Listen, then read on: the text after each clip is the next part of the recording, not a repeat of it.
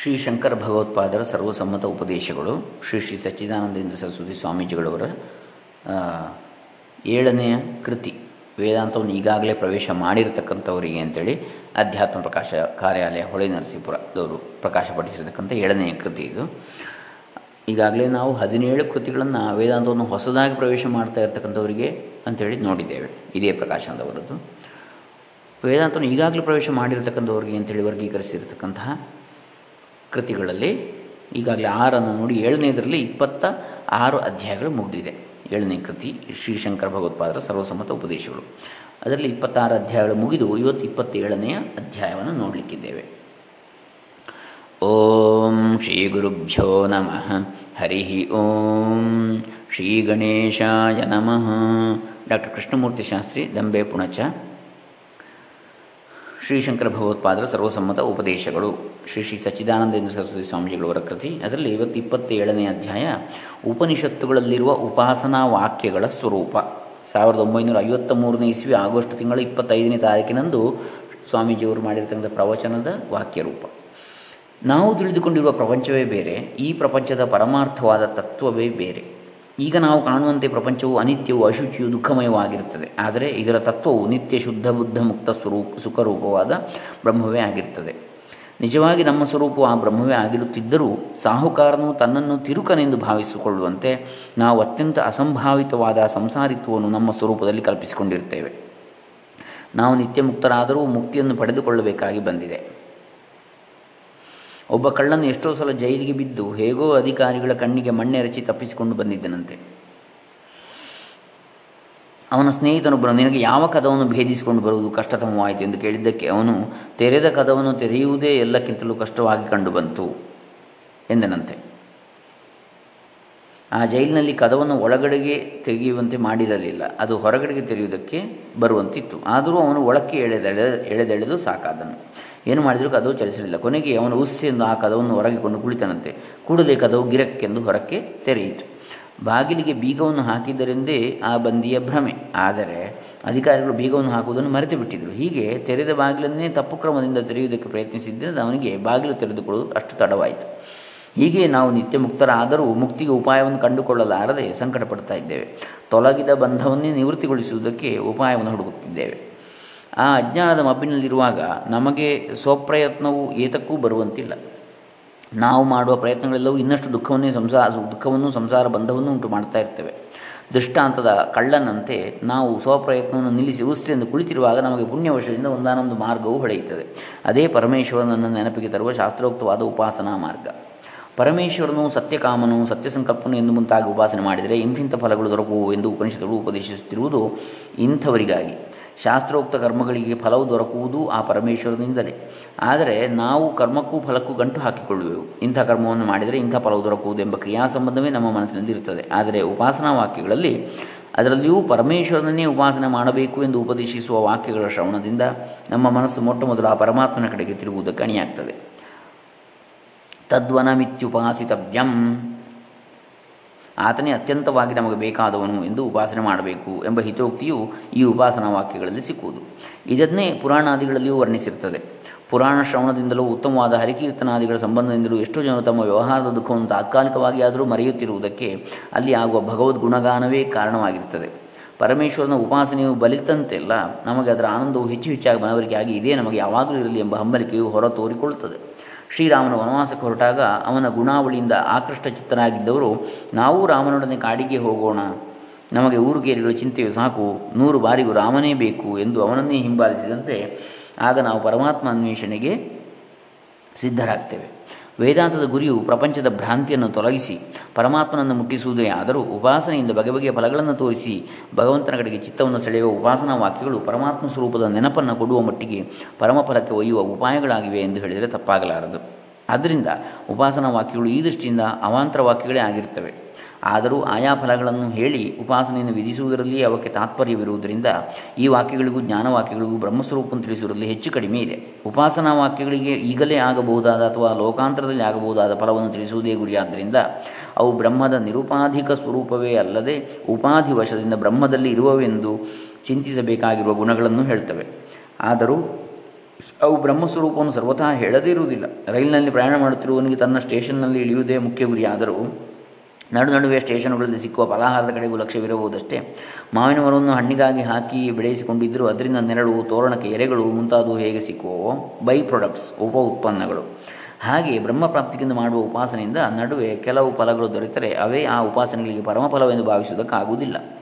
ಆದ್ದರಿಂದ ಉಪನಿಷದ್ ವಾಕ್ಯಗಳಿಗೆ ಯಾವ ಅರ್ಥದಲ್ಲಿ ಪರಮ ತಾತ್ಪರ್ಯವಿದೆ ಎಂಬುದನ್ನು ಸರಿಯಾಗಿ ವಿಚಾರ ಮಾಡಿಯೇ ನಿರ್ಧರಿಸಬೇಕಾಗ್ತದೆ. ಉಪನಿಷತ್ತಿಗೆ ಅರ್ಥವನ್ನು ಹೇಗೆ ಮಾಡಬೇಕೆಂಬ ಪ್ರಶ್ನೆ ಏಕೆ ಎಂದು ಕೆಲವರು ಕೇಳ್ತಾರೆ. ಏಕೆಂದರೆ ಅದೇ ಉಪನಿಷತ್ತಿಗೆ ಒಬ್ಬೊಬ್ಬರು ಒಂದೊಂದು ತಾತ್ಪರ್ಯವನ್ನು ತೆಗೆದಿರ್ತಾರೆ. ಕೆಲವರು ಉಪನಿಷತ್ತಿನಲ್ಲಿ ಪರಮೇಶ್ವರ ಉಪಾಸನೆಯನ್ನೇ ತಾತ್ಪರ್ಯದಿಂದ ಹೇಳಿದೆ. ಅದಕ್ಕೆ ಅನುಗುಣವಾದ ಮಿಕ್ಕ ಎಲ್ಲ ವಿಚಾರಗಳು ಇವೆ ಎನ್ನುತ್ತಿದ್ದಾರೆ. ಮತ್ತು ಕೆಲವರು ಉಪನಿಷತ್ತಲ್ಲಿ ಬ್ರಹ್ಮಜ್ಞಾನವನ್ನೇ ಪರಮ ತಾತ್ಪರ್ಯದಿಂದ ಹೇಳಿರುತ್ತದೆ. ಮಿಕ್ಕ ವಿಚಾರಗಳು ಇದಕ್ಕೆ ಅಂಗವಾಗಿದೆ ಎನ್ನುತ್ತಿದ್ದಾರೆ. ಈ ಎರಡೂ ವ್ಯಾಖ್ಯಾನಗಳು ಒಂದಕ್ಕೊಂದು ವಿರುದ್ಧವಾಗಿವೆ. ಇಷ್ಟೇ ಎಲ್ಲ ಉಪಾಸನಾವಾದಿಗಳು ಜ್ಞಾನವಾದಿಗಳು ತಮ್ಮ ತಮ್ಮಲ್ಲಿ ಅವಾಂತರ ಭೇದಗಳನ್ನು ಕಲ್ಪಿಸಿಕೊಂಡು ಉಪನಿಷತ್ತಿನ ತಾತ್ಪರ್ಯದ ಬಗ್ಗೆ ವಾದ ವಿವಾದವನ್ನು ಹೂಡಿಕೊಂಡಿರುತ್ತಾರೆ. ಆದ್ದರಿಂದ ಇವುಗಳಲ್ಲಿ ಯಾರ ವ್ಯಾಖ್ಯಾನವು ಸರಿ ಎಂಬುದನ್ನು ನಿಶ್ಚಯಿಸದೆ ಜಿಜ್ಞಾಸುಗಳು ಯಾವುದಾದರೂ ಒಂದು ಮತವನ್ನು ಅವಲಂಬಿಸುವುದಕ್ಕೆ ಇಲ್ಲವಾಗಿದೆ. ಭಾಷ್ಯಕಾರರುಗಳಲ್ಲಿ ಸಿದ್ಧಾಂತ ನಿರ್ಮಾಪಕರು ಮತ್ತು ಸಿದ್ಧಾಂತ ದರ್ಶಿಗಳು ಎಂದು ಎರಡು ಪಂಗಡಗಳಿರುವವು ಎಂದು ಒಬ್ಬ ವೇದಾಂತಗಳು ಹೇಳ್ತಾ ಇದ್ದರು ಸಿಸ್ಟಮ್ ಮೇಕರ್ಸ್ ಸಿಸ್ಟಮ್ ಫೈಂಡರ್ಸ್ ಅಂತೇಳಿ. ಸಿದ್ಧಾಂತ ನಿರ್ಮಾಪಕರು ಎಂದರೆ ವಾಕ್ಯಕ್ಕೆ ಯಾವ ಅರ್ಥವಿದೆ ಎಂಬುದನ್ನು ತಾಳ್ಮೆಯಿಂದ ಕಂಡುಹಿಡಿಯುವ ಬದಲು ತಮಗೆ ಯಾವ ಸಿದ್ಧಾಂತವು ಬೇಕೋ ಅದಕ್ಕನುಗುಣವಾಗಿ ವಾಕ್ಯವನ್ನು ತಿರುಗಿಸಿಕೊಂಡು ಅಥವಾ ಬೇಕಾದರೆ ಹೊಸ ವಾಕ್ಯಗಳನ್ನು ಕಲ್ಪಿಸಿಕೊಂಡು ಅರ್ಥ ಮಾಡುವವರು. ಪರಮೇಶ್ವರನು ಹೇಗಿರಬೇಕು, ಭಕ್ತರಿಗೆ ಎಲ್ಲ ಇಷ್ಟಾದಗಳನ್ನು ಅನುಗ್ರಹಿಸಬೇಕು. ಆದ್ದರಿಂದ ಆತನು ಸೃಷ್ಟಿ ಮಾಡಿರುವ ಪ್ರಪಂಚವು ಮಿಥ್ಯ ಹೇಗಾದೀತು? ಆದ್ದರಿಂದ ಶ್ರುತಿಯಲ್ಲಿ ಪ್ರಪಂಚವು ಸತ್ಯವೆಂದೇ ಹೇಳಿದೆ, ಎಂಬುದು ನಮ್ಮ ಮತ ಎಂದು ಯಾರಾದರೂ ಹೇಳಿದರೆ ಅವರು ಸಿದ್ಧಾಂತ ನಿರ್ಮಾಪಕರಾಯಿತು. ಒಮ್ಮೆ ಜೀವನಕ್ಕೆ ದಾರಿಯನ್ನು ಕಾಣದೇ ಇದ್ದ ಇಬ್ಬರು ಮೂವರು ಒಂದು ಬಾವಿಯ ಬಳಿಯಲ್ಲಿ ಕುಳಿತುಕೊಂಡು ಅನೇಕ ಉಪಾಯಗಳನ್ನು ವಿಚಾರ ಮಾಡಿ, ಕೊನೆಗೆ ಆ ಬಾವಿಯ ನೀರನ್ನೇ ಸೀಸೆಗಳಲ್ಲಿ ತುಂಬಿದ, ತುಂಬಿ ಖನಿಜದ ನೀರು ಮಿನರಲ್ ವಾಟರ್ ಎಂದು ಹೆಸರಿಟ್ಟು ಮಾರುವುದಕ್ಕೆ ಪ್ರಾರಂಭಿಸಿದರಂತೆ. ಸೀಸೆಗಳ ಮೇಲುಗಡೆ ಅಂಟಿಸಿದ್ದ ಪ್ರಕಟಣೆ ಚೀಟಿಯ ಮೇಲೆ ಆ ನೀರಿನ ಗುಣಗಳನ್ನು ಕೊಂಡಾಡಿ ಹೊಗಳುವ ಒಕ್ಕಣಿಕೆಯನ್ನು ಅಚ್ಚು ಮಾಡಿಸಿದ್ರಂತೆ. ಈ ದೃಷ್ಟಾಂತದಲ್ಲಿ ನೀರಿಗೆ ಗುಣ ಹೇಗೆ ಬಂತು? ಪ್ರಕಟಣೆ ಮಾಡಿದವರ ಇಚ್ಛೆಯಂತೆ ಅದು ಕಾಣಿಸಿಕೊಂಡಿತು. ಅದರಲ್ಲಿ ಯಾವ ಗುಣವೂ ಇರಬೇಕಾದದ್ದು ಇರಲಿಲ್ಲ, ಅಲ್ಲವೇ? ಇದರಂತೆ ಸಿದ್ಧಾಂತ ನಿರ್ಮಾಪಕರಿಗೆ ಉಪನಿಷತ್ ವಾಕ್ಯದ ತಾತ್ಪರ್ಯವು ಪ್ರಧಾನವಲ್ಲ ಅವರ ಇಚ್ಛೆಯೇ ಪ್ರಧಾನ. ಎಷ್ಟೋ ಜನರು ವೇದಕ್ಕೆ ಅರ್ಥವನ್ನು ಮಾಡುವುದಕ್ಕೆ ಮೊದಲೇ ಈಗಿನ ಮಹಾವಿಚಾರಗಳೆಲ್ಲ ಅದರಲ್ಲಿ ಮೊದಲೇ ಇದ್ದವು ಎಂಬ ನಿರ್ಣಯವನ್ನು ಮಾಡಿಕೊಂಡು ಬಿಟ್ಟಿರ್ತಾರೆ. ಆಗ ಅವರಿಗೆ ವೇದದಲ್ಲಿ ತಮಗೆ ಬೇಕಾದ ಅಭಿಪ್ರಾಯವನ್ನು ತೆಗೆಯುವುದಕ್ಕೆ ಹಲವು ವಿಚಿತ್ರ ಯೋಜನೆಗಳು ಹೊಳೆಯುತ್ತವೆ. ಬೆಂಗಳೂರಿನಲ್ಲಿ ಒಬ್ಬ ಶಾಸ್ತ್ರಿಗಳು ವಿಜ್ಞಾನ ಶಾಸ್ತ್ರದಲ್ಲಿ ಈಗೀಗ ಶೋಧನೆ ಆಗುತ್ತಿರುವ ಇಂತಿದ್ದ ವಿಷಯಗಳು ವೇದದಲ್ಲಿ ಆಗಲೇ ನಿರ್ಣಯವಾಗಿದ್ದು ಎಂದು ಅದಕ್ಕೆ ಅನೇಕ ಋಷಿಗಳ ವಚನಗಳನ್ನು ಉದಾಹರಿಸುತ್ತಿದ್ದರಂತೆ ಒಂದು ದಿನ ಅವರು ಮನುಷ್ಯ ರಕ್ತಕ್ಕೂ ಪ್ರಾಣಿಗಳ ರಕ್ತಕ್ಕೂ ಇರುವ ತಾರತಮ್ಯವನ್ನು ವೇದದಲ್ಲಿ ಹೇಳಿದೆ. ಎಂದು ವಾಕ್ಯಗಳನ್ನು ಸುರಿಮಣಿಗೈಯಲು ಅಲ್ಲಿದ್ದ ಒಬ್ಬ ಪ್ರಸಿದ್ಧ ಡಾಕ್ಟರು ತಮ್ಮ ಸ್ನೇಹಿತರಾದ ಒಬ್ಬ ಜ್ಯೋತಿರ್ವಿದ್ವಾಂಸರಿಗೆ ಈ ವಿಚಾರವನ್ನು ತಿಳಿಸಿದರಂತೆ ಅವರು ಆ ಸುದ್ದಿಯನ್ನು ತಮ್ಮ ಪರಿಚಯದಲ್ಲಿದ್ದ ಮದ್ರಾಸ್ ಗವರ್ನರ್ಗೆ ಪ್ರಸ್ತಾ ಪ್ರಾಸ್ತಾವ ಕ್ರಮದಿಂದ ಹೇಳಿದರಂತೆ. ಗವರ್ನರ್ ಸಾಹೇಬರು ತಮ್ಮದೊಂದು ಬಹಿರಂಗ ಭಾಷಣದ ಈ ವಿಷಯವನ್ನು ಹೊರಗಿಡವಲು ಇಂಗ್ಲೆಂಡಿನ ಭೌತಿಕ ವಿಜ್ಞಾನ ಸಂಘದವರು ಇದಕ್ಕೆ ತಮಗೆ ಯಾವ ಆಧಾರವು ಸಿಕ್ಕಿದೆ ಎಂದು ವಿಚಾರಿಸಿದರಂತೆ. ಮುಂದೆ ಗವರ್ನರು ಶಾಸ್ತ್ರಗಳನ್ನು ಎಷ್ಟು ಅನ್ವೇಷಣೆ ಮಾಡಿಸಿದರೂ ಅವರು ಎಲ್ಲಿಯೂ ಅಡಗಿಕೊಂಡು ಸಿಕ್ಕದೆ ಇದ್ದದರಿಂದ ಕೊನೆಗೆ ಇದ್ದ ಸಂಗತಿಯನ್ನು ತಿಳಿಸಿ ತಾವು ಪೂರ್ಣ ವಿಚಾರ ಮಾಡದೆ ಭಾಷಣದಲ್ಲಿ ಹೇಳಿದ ಬಗ್ಗೆ ವಿಜ್ಞಾನ ಸಂಘದವರ ಕ್ಷಮಾಪಣೆಯನ್ನು ಪ್ರಾರ್ಥಿಸಬೇಕಾಯಿತಂತೆ. ಹೀಗಿದೆ ಸಿದ್ಧಾಂತ ನಿರ್ಮಾಪಕರ ಕ್ರಮ. ಆದರೆ ಸಿದ್ಧಾಂತ ದರ್ಶಿಗಳೆಂದರೆ ಹೀಗಲ್ಲ. ಅವರು ಉಪನಿಷತ್ತುಗಳ ಉಪಕ್ರಮ, ಉಪಸಂಹಾರವೇ ಮುಂತಾದ ತಾತ್ಪರ್ಯ ಲಿಂಗಗಳಿಂದ ಅವು ಯಾವ ಉಪದೇಶಗಳನ್ನು ಮಾಡುವುದಕ್ಕಾಗಿ ಬಂದಿವೆ ಎಂಬುದನ್ನು ಕಂಡುಹಿಡಿಯುವುದಕ್ಕೆ ಪ್ರಯತ್ನಿಸುತ್ತಾರೆ. ಈ ಉಪದೇಶವು ಎಲ್ಲ ಉಪನಿಷತ್ತುಗಳಲ್ಲಿ ಕಂಡುಬರುತ್ತಿದೆ ಎಂಬುದನ್ನು ಸಾರ್ವತ್ರಿಕ ಅನುಭವಕ್ಕೂ ಹೊಂದುಗಡೆಯಾಗಿರುವುದು ಎಂಬುದನ್ನು ಮನಗಂಡ ಬಳಿಕವೇ ಇದೇ ಉಪನಿಷತ್ತಿನ ತಾತ್ಪರ್ಯವೆಂದು ಪ್ರಕಟಗೊಳಿಸುತ್ತಾರೆ. ಶ್ರೀ ಶಂಕರಾಚಾರ್ಯರವರು ಈ ಗುಂಪಿಗೆ ಸೇರಿದವರು. ಬಹುಜನಗಳು ಹೇಳುತ್ತಾರೆಂಬ ಕಾರಣದಿಂದಲಾಗಲಿ, ಈ ಅಭಿಪ್ರಾಯವಿದ್ದರೆ ಚೆನ್ನಾಗಿದ್ದೀರೆಂಬ ಇಚ್ಛೆಯಿಂದಲಾಗಲಿ ಅವರು ಉಪನಿಷತ್ ತಾತ್ಪರ್ಯವನ್ನು ನಿರ್ಣಯಿಸುವುದಕ್ಕೆ ಹೋಗುವುದಿಲ್ಲ. ಇರುವ ಆಧಾರಗಳನ್ನು ಸರಿಯಾಗಿ ಉಪಯೋಗಿಸಿಕೊಂಡು ಕಕ್ಷಿಗಾರನ ಪರವಾಗಿ ವಾದಿಸುವ ವಕೀಲನಿಗೂ ತಾನು ಕಲ್ಪಿಸಿಕೊಂಡ ಮೊಕದ್ದಮೆಗೆ ಪ್ರಕರಣಕ್ಕೆ ಹೊಂದುವಂತೆ ಸಾಕ್ಷ್ಯವನ್ನು ಕಲ್ಪಿಸಿಕೊಂಡು ವಾದಿಸುವ ವಕೀಲನಿಗೂ ಇರುವ ತಾರತಮ್ಯವೇ ಸಿದ್ಧಾಂತದರ್ಶಿಗಳಿಗೂ ಸಿದ್ಧಾಂತ ನಿರ್ಮಾಪಕರಿಗೂ ಇರುತ್ತದೆ ಈ ದೃಷ್ಟಿಯಿಂದ ಯಾವುದಾದರೂ ಒಂದು ಉಪನಿಷತ್ತನ್ನು ಪರೀಕ್ಷಿಸಿದರೆ ಏನು ಕಾಣುವುದು ನೋಡೋಣ. ತೈತಿರಿ ಉಪನಿಷತ್ತಿನಲ್ಲಿ ಆದಿಯಲ್ಲಿಯೂ ಅಂತಿದ್ದಲ್ಲೂ ಕೆಲ ಕೆಲವು ಉಪಾಸನೆಗಳನ್ನು ಹೇಳಿರುವುದು ಕಂಡುಬರ್ತದೆ ಇಷ್ಟೇ ಕಾರಣದಿಂದ ನಾವು ಈ ಉಪನಿಷತ್ತು ಬ್ರಹ್ಮೋಪಾಸನೆಯನ್ನು ಹೇಳ್ತದೆ ಎಂದು ನಿರ್ಣಯಿಸಿ ಬಿಡಬಹುದೇ? ಅದರ ಶಿಕ್ಷಾವಲಿಯಲ್ಲಿ ಸಂಹಿತೋಪಾಸನೆ ಮೇಧಾಕಾಮನು, ಶ್ರೀಕಾಮನು ಮಾಡಬೇಕಾದ ಉಪಾಸನೆ, ಇವುಗಳನ್ನು ಹೇಳಿದ ಬಳಿಕ ವ್ಯಾಹೃತ್ಯಾತ್ಮಕವಾದ ಬ್ರಹ್ಮದ ಉಪಾಸನೆಯನ್ನು ಪಾಂಕ್ತೋಪಾಸನೆಯನ್ನು ಹೇಳಿರುತ್ತದೆ. ಕೊನೆಯಲ್ಲಿ ಓಂಕಾರೋಪಾಸನೆ, ಕರ್ಮಗಳನ್ನು ಮಾಡಬೇಕೆಂಬ ವಿಧಿ, ವೇದಾಧ್ಯಯನವು ಪೂರ್ಣವಾದ ಬಳಿಕ ಆಚಾರ್ಯನು ಶಿಷ್ಯನಿಗೆ ಮಾಡಬೇಕಾದ ಉಪದೇಶ. ಇವುಗಳನ್ನು ಹೇಳಿ ಗ್ರಂಥ ಭಾಗವನ್ನು ಮುಗಿಸಿದೆ. ಈ ಭಾಗವನ್ನು ನೋಡಿದರೆ ಕರ್ಮಗಳಿಗೆ ಅವಿರುದ್ಧವಾದ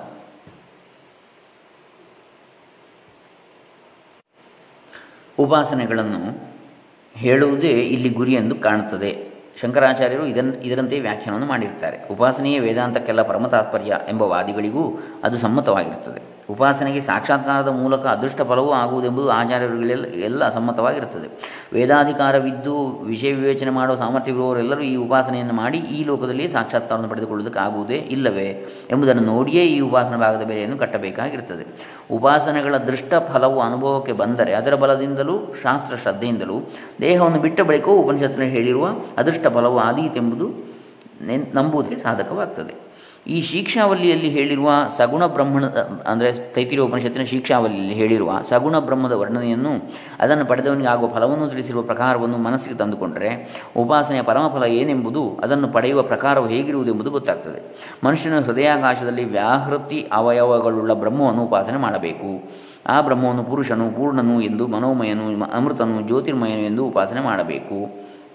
ಉಪಾಸಕನಾಗಿ ತನ್ನ ಹೃದಯದಲ್ಲಿ ಈ ಬ್ರಹ್ಮವನ್ನು ಸಾಕ್ಷಾತ್ಕರಿಸಿಕೊಂಡವನು, ಹೃದಯದಿಂದ ಮೇಲಕ್ಕೆ ಹೋಗಿರುವ ಸುಷುಮ್ನ ನಾಡಿಯ ಮಾರ್ಗದಿಂದ ಮೂರ್ಧಾ ಪ್ರದೇಶದಿಂದ, ಅಂದರೆ ತಲೆ, ತಲೆಯ ಪ್ರದೇಶದಿಂದ ಹೋಗಿ ವ್ಯಾಹೃತಿ ರೂಪವಾದ ಅಗ್ನಿ ವಾಯು ಆದಿತ್ಯ ಇವರನ್ನು ಕ್ರಮಕ್ರಮವಾಗಿ ಪಡೆದು ಬ್ರಹ್ಮ ಸಾಹಿತ್ಯವನ್ನು ಪಡೆಯುತ್ತಾನೆ. ಆ ಬ್ರಹ್ಮವನ್ನು ಪಡೆದುಕೊಂಡವನು ಸರ್ವ ವಾಗಾದಿ ಕರಣಗಳಿಗೂ ಒಡೆಯನಾಗಿರುತ್ತಾನೆ ಇಂದ್ರಿಯಗಳಿಗೆ. ಆ ಬ್ರಹ್ಮವು ಆಕಾಶದಂತೆ ಸರ್ವಗತವಾಗಿರುವುದು, ಮೂರ್ತಾಮೂರ್ತವಾಗಿರುವುದರಿಂದ ಸತ್ಯಾತ್ಮಕವಾಗಿರುವುದು, ಕರ್ಣಗಳೊಳಗೆಲ್ಲ ಆಡುತ್ತಿರುವುದು, ಇಂದ್ರಿಯಗಳೊಳಗೆ. ಯಾವಾಗಲೂ ಆನಂದಕರವಾದ ಮನಸ್ಸೇ ಇರುವುದಾಗಿರುವುದು, ಶಾಂತಿಯಿಂದ ಸಮೃದ್ಧವಾಗಿರುವುದು. ಈ ಎಲ್ಲ ಗುಣಗಳಿಂದ, ಗುಣಗಳಿಂದಲೂ ಕೂಡಿದ್ದೆಂದು ಉಪಾಸನೆ ಮಾಡಿದವರಿಗೆ ಎಲ್ಲ ಗುಣಗಳಿಂದ ಒಳಗೊಂಡಿದ್ದ ಬ್ರಹ್ಮದ ಪ್ರಾಪ್ತಿಯಾಗ್ತದೆ ಇದು ಉಪಾಸನೆಗೆ ಫಲವು ಎಂಬುದಕ್ಕೆ ಇಲ್ಲಿ ಎರಡು ಹೆಗ್ಗುರುತುಗಳಿವೆ ಮೊದಲನೇದಾಗಿ, ಇತಿ ಪ್ರಾಚೀನ ಯೋಗ್ಯೋಪಾಸ್ವ, ಹೀಗೆಂದು ಉಪಾಸನೆ ಮಾಡಯ್ಯ ಎಂಬ ವಾಕ್ಯ ಹೊಂದಿದೆ ಎರಡನೇದಾಗಿ, ಇಲ್ಲಿ ನಾಡಿಯ ಮಾರ್ಗವಾಗಿ ಹೊರಟು ಕ್ರಮಕ್ರಮವಾಗಿ ಅಗ್ನಿವಾಯ ಆದಿತ್ಯ ಈ ದೇವತೆಗಳಲ್ಲಿ ಸಾಹಿತ್ಯವನ್ನು ಹೊಂದಿ ಬ್ರಹ್ಮವನ್ನು ಸೇರಬೇಕೆಂಬ ಮಾರ್ಗವು ಉಪದಿಷ್ಟವಾಗಿದೆ. ಹೀಗಿರುವುದರಿಂದ ಇಲ್ಲಿ ಬ್ರಹ್ಮವು ಒಂದಾನೊಂದು ದೇಶದಲ್ಲಿ ಒಂದಾನೊಂದು ಕಾಲದಲ್ಲಿ ಉಪಾಸನೆ ಫಲವಾಗಿ ಪಡೆದುಕೊಳ್ಳತಕ್ಕದ್ದು ಎಂಬ ಸ್ಪಷ್ಟವಾದ ವಾಕ್ಯವು ನಮಗೆ ದೊರೆಯುತ್ತದೆ. ಈಗ ಪರಿಚ್ಛಿನ್ನವಾದ ಶರೀರದಲ್ಲಿರುವ ಉಪಾಸಕನು ಕ್ರಮಕ್ರಮವಾಗಿ ಹೆಚ್ಚೆಚ್ಚು ವ್ಯಾಪಕವಾದ ಸ್ವರೂಪವನ್ನು ಪಡೆದು ಸರ್ವಜೀವರುಗಳ ಕಾರಣಗಳನ್ನೂ ವ್ಯಾಪಿಸಿಕೊಳ್ಳುವ ಬ್ರಹ್ಮವಾಗುವನು ಎಂಬ ಫಲವೋಕ್ತಿಯು ಕಂಡುಬರುತ್ತದೆ. ಈ ಎಲ್ಲ ಕಾರಣಗಳಿಂದ ಇಲ್ಲಿ ಉಪಾಸನೆಯನ್ನು ವೇದಿಸುವುದರಲ್ಲಿಯೇ ತಾತ್ಪರ್ಯವಿದೆ ಎಂಬುದಕ್ಕೆ ಯಾವ ಸಂದೇಹವೂ ಉಳಿಯುವುದಿಲ್ಲ. ಆದರೆ ಈ ಉಪನಿಷತ್ತಿನಲ್ಲಿರುವ ವಾಕ್ಯಗಳನ್ನೆಲ್ಲ ಹೀಗೆಯೇ ಉಪಾಸನಾ ಪರವೆಂದು ತೀರ್ಮಾನಿಸಬಹುದೇ? ಇದನ್ನು ವಿಚಾರಿಸುವುದಕ್ಕೆ ಗ್ರಂಥ ಮುಂದಿನ ಭಾಗವನ್ನು ನಿರೀಕ್ಷಿಸಬೇಕಾಗ್ತದೆ, ಪರೀಕ್ಷಿಸಬೇಕಾಗ್ತದೆ. ಆ ಕೆಲಸಕ್ಕೆ ಇನ್ನೂ ಮನಸ್ಸು ಮಾಡೋಣ ಅಂತೇಳಿ ಸ್ವಾಮೀಜಿಗಳವರು ಹೇಳ್ತಾರೆ. ಶ್ರೀ ಶ್ರೀ ಸಚ್ಚಿದಾನಂದ ಸರಸ್ವತಿ ಸ್ವಾಮೀಜಿಗಳವರು. ಮುಂದಿನ ಭಾಗ, ಮುಂದಿನ ಅಧ್ಯಾಯ ಇಪ್ಪತ್ತೆಂಟನೆಯದು, ಉಪನಿಷತ್ತುಗಳಲ್ಲಿರುವ ಜ್ಞಾನವಾಕ್ಯಗಳು. ಉಪಾಸನಾ ವಾಕ್ಯಗಳನ್ನು ನೋಡಿ ಆಯಿತು. ಜ್ಞಾನವಾಕ್ಯಗಳು ಏನು ಹೇಳ್ತವೆ? ಅದನ್ನು ನಾವು ಮುಂದಿನ ದಿವಸ ನೋಡೋಣ. ಹರಿರಾಮ ಶ್ರೀ ಸಚ್ಚಿದಾನಂದ ಅರ್ಪಿತಮಸ್ತು. ಶ್ರೀ ಶಂಕರಾರ್ಪಿತಮಸ್ತು. ಶ್ರೀ ಬ್ರಹ್ಮಾರ್ಪಣಮಸ್ತು. ಓಂ ತತ್ಸತ್.